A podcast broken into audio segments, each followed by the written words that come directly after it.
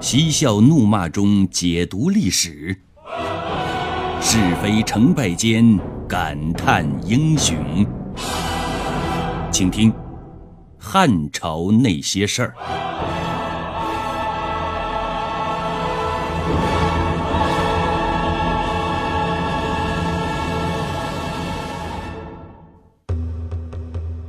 刘玄虽然只是一个傀儡皇帝，但他也有自己的主见，也有思维能力呀。更重要的是，他不喜欢刘演。毕竟刘演的存在对他的威胁太大了。登上皇位的艰难让他刻骨铭心。刘演一天不处，他一天不得安宁。因此。战场上的炮火突然转移了方向，一下子就集中在了刘演一个人身上。都说那句话嘛，“当局者迷，旁观者清。”刘演没有闻到这股硝烟味儿，但是刘秀却敏锐地察觉到了。他还发现，当初和自己一起造反的李毅，本来好的都穿一条裤子。但现在却成天和朱伟混在一起，那关系铁的不能再铁了。所以呢，他总是善意的提醒大哥刘演要注意绿林军，特别是绿林军将领的动向，做到凡事小心再小心。对此呢，豁达的刘演却不以为然。他的回答是：“身正不怕影子斜。”我堂堂刘演做事堂堂正正，岂怕奸臣贼子陷害？都说明枪易躲，暗箭难防，再加上自信满满的刘演根本就不设防。绿林军的将领们很快就找到了下手的机会。机会来源于一次内部聚餐。刘玄邀请手下的得力干将进行狂欢。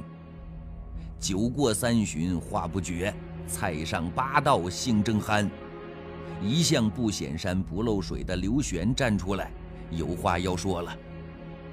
他不是当众说的，而是径直走到刘演跟前，拍着刘演的肩膀，很温柔地来了这么一句：“伯生啊，朕敬你一杯。”这次战役没有你的功劳，就没有我们现在的痛饮呐。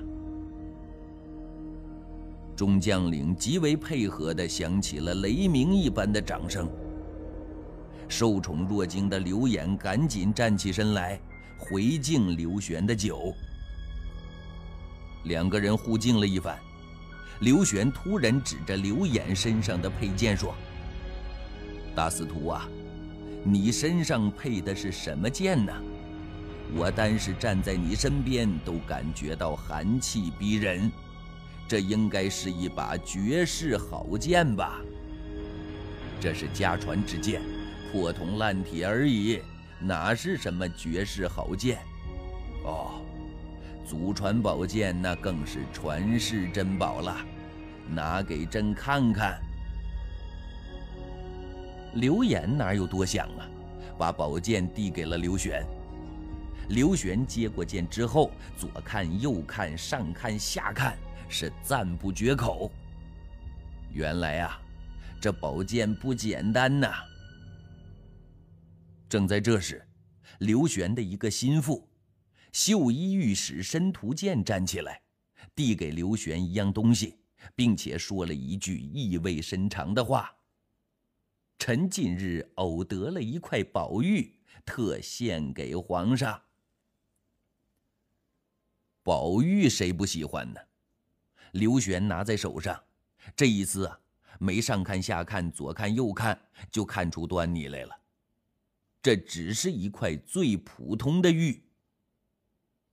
那么他献玉是什么意思呢？刘玄虽然平庸，但是他不傻。马上就明白了，申屠建这是醉翁之意不在玉，在乎刘演的头。鸿门宴上，项羽一直犹豫着该不该杀刘邦。范增为了逼他早点下手，频频向项羽投玉示意。但是木可脑袋似的项羽却一直都没反应，结果眼睁睁地看着刘邦从眼皮子底下溜走了。此时的刘玄和当初的项羽一样，很矛盾，很纠结，不知道该不该下此毒手。对于项羽来说呢？刘邦再怎么流氓，也是自己拜把子的兄弟，要他兄弟相残，他下不了手啊。而刘玄和刘演不是兄弟，却更胜于兄弟。项羽和刘邦毕竟没有血缘关系，他和刘演却是一个爷爷传下来的，骨子里边还流着相同的血呢。思来想去。刘玄犹豫着，最终还是下不了手。这场闹剧般的鸿门宴就这样草草收场了。其实刘玄原本是准备在这次鸿门宴对刘演动刀的，他甚至想好了在刘演的兵器上大做文章。他提出要看刘演的剑，是早就想好了的招数。他原本想呢。以刘演爱剑如命的性格，以及对绿林军的敌视态度，一定不会轻易把剑交给他看的。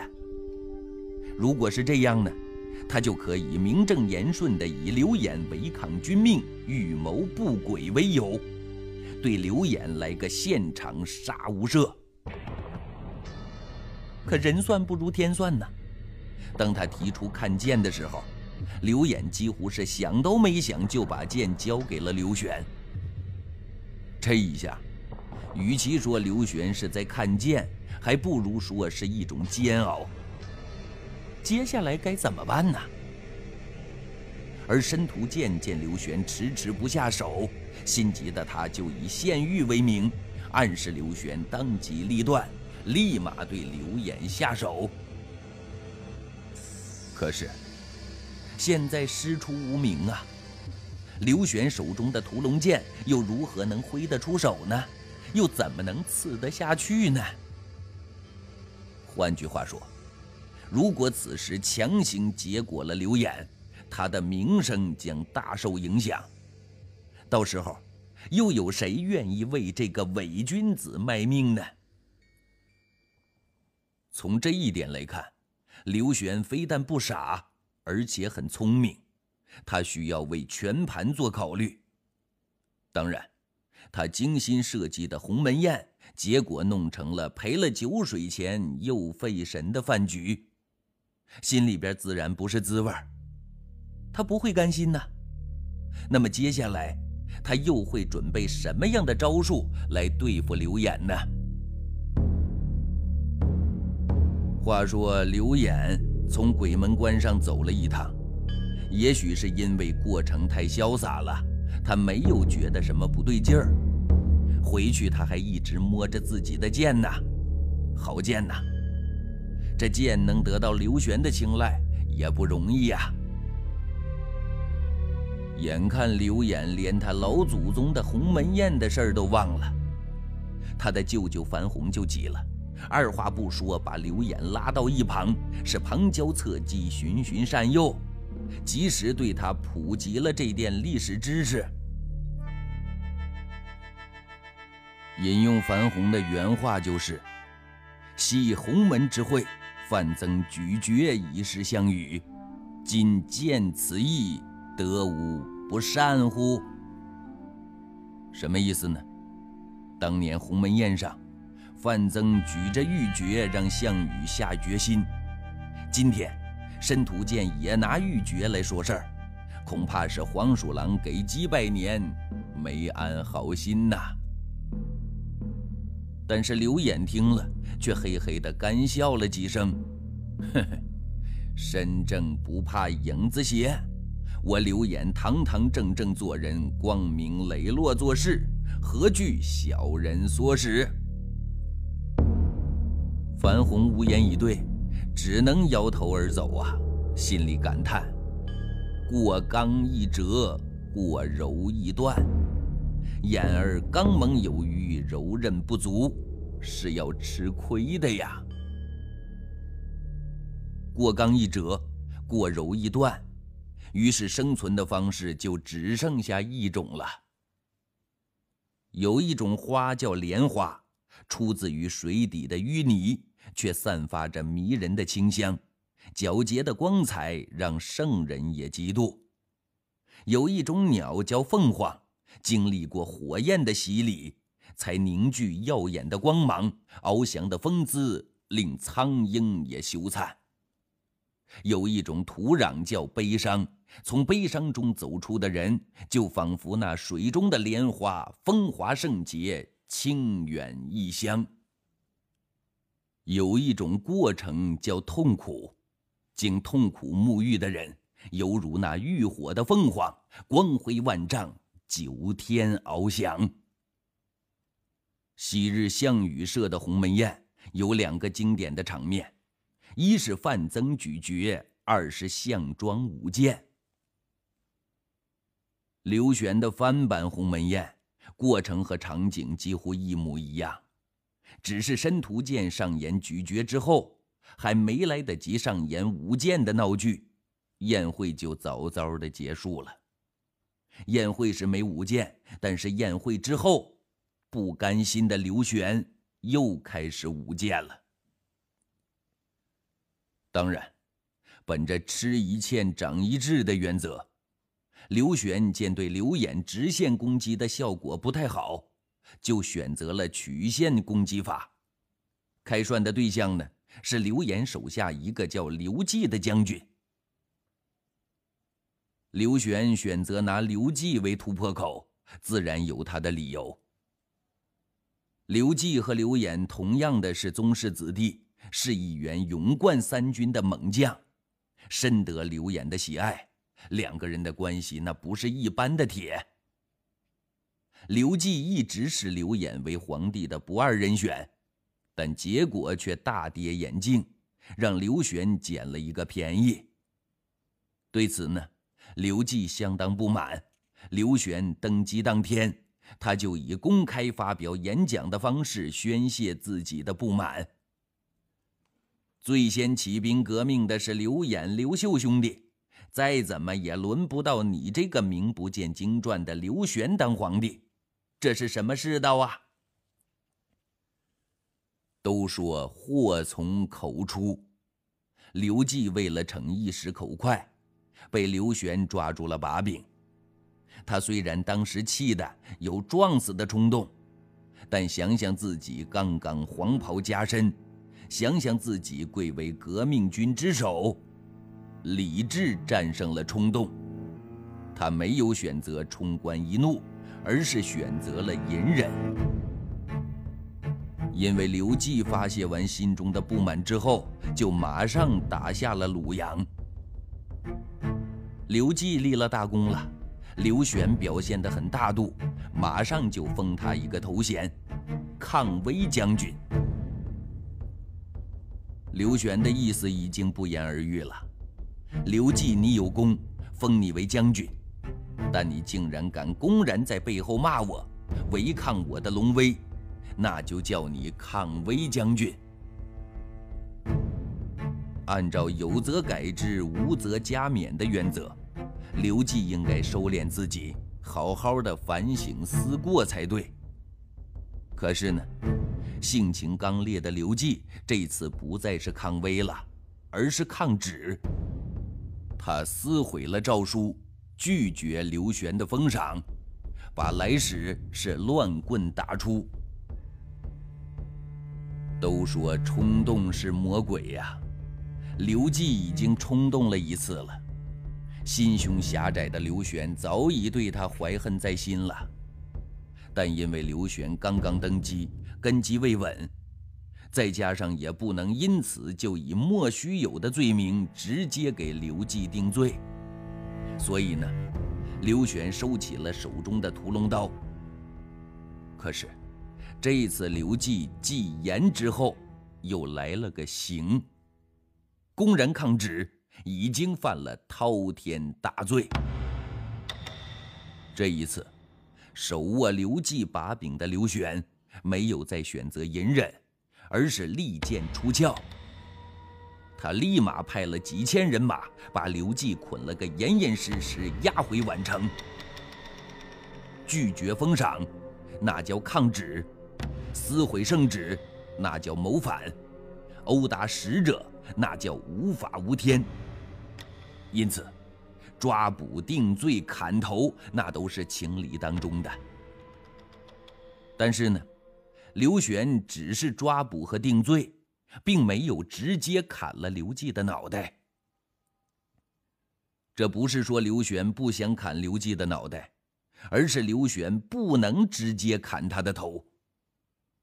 那是因为刘季后台硬，他有刘演撑腰。刘玄不敢一意孤行，聪明的刘玄想到了一石二鸟之计，他要利用刘季这个食物。引刘演这条蟒蛇出动。果然，刘演听说刘季被抓之后，是心急如焚，立马找到刘玄求情。刘玄显得很难为情的样子，说了一些王子犯法与庶民同罪的高论。刘演不吃这一套，强硬的来了个据理力争，必须马上给我放人。不然，后果自负。话都说到这个地步了，已经没有回旋的余地了。刘玄的脸上没有一阵红一阵白，而是片片铁青。铁青的可怕呀，因为他的眼睛早已经透出了一股杀气，而直接引导这股杀气爆发的。是大司马朱伟和李毅。朱伟就不用多说了，这个权倾朝野的新贵，因为有拥立之功，官位排名榜首。他早就想把刘演给除掉了，所以呢，他站出来是添油加醋、煽风点火，也在情理之中。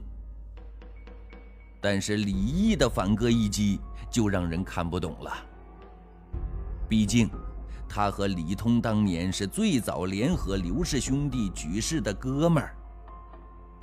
但是，如果你明白“水往低处流，人往高处走”，就能理解了，为什么李毅自刘玄当上皇帝之后，会离开刘演的怀抱，而改投刘玄的怀抱了。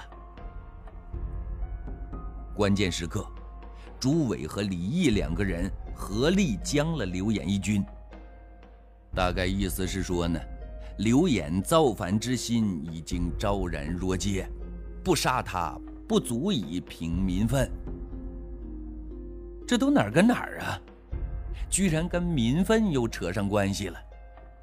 符不符合逻辑不重要，重要的是关键时刻敢于挺身而出，因为这对刘玄来说已经足够了。他终于抓到刘演的把柄了，找到杀他的理由了。当下，刘玄直接终止了跟刘演的这场激烈的辩论赛，进行了总结陈词。刘演，你的部下抗旨谋反，乃是你放纵所致。那意思啊，就是说你犯了包庇罪。之后，刘玄就以快刀斩乱麻的方式，直接就把刘演和刘季送上了断头台。可怜的刘演到死的时候也不明白呀，声名赫赫的他怎么说被砍就被砍了呢？如果他明白这都是刘玄精心设置的局，他一定会后悔。早知如此，当初为何不多听刘秀的提醒，多听樊洪等长辈的教诲？随即呢，刘玄封自己的族兄刘赐为大司徒，族侄刘信为奋威将军。人一走茶就凉啊，弹指一挥间，刘演的兵权就被刘玄给吞没了，只留下恨意绵绵无绝期。刘演被杀的时候，刘秀正在汝南阜城县前线征战呢。听说了这个噩耗，他悲痛的眼泪大颗大颗的往下掉。毫无疑问，刘演的死，对一直视他为依靠的刘秀来说，那无异于晴天霹雳。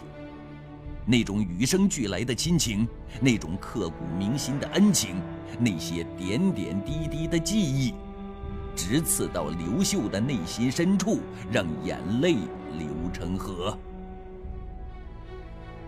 哭过、痛过、伤过之后，刘秀马上给自己定了个位。以现在的形势，刘玄的势力、自己的兵力，直接去报仇，显然不现实。于是呢，他决定选择隐忍，等待时机成熟以后，再伺机报仇。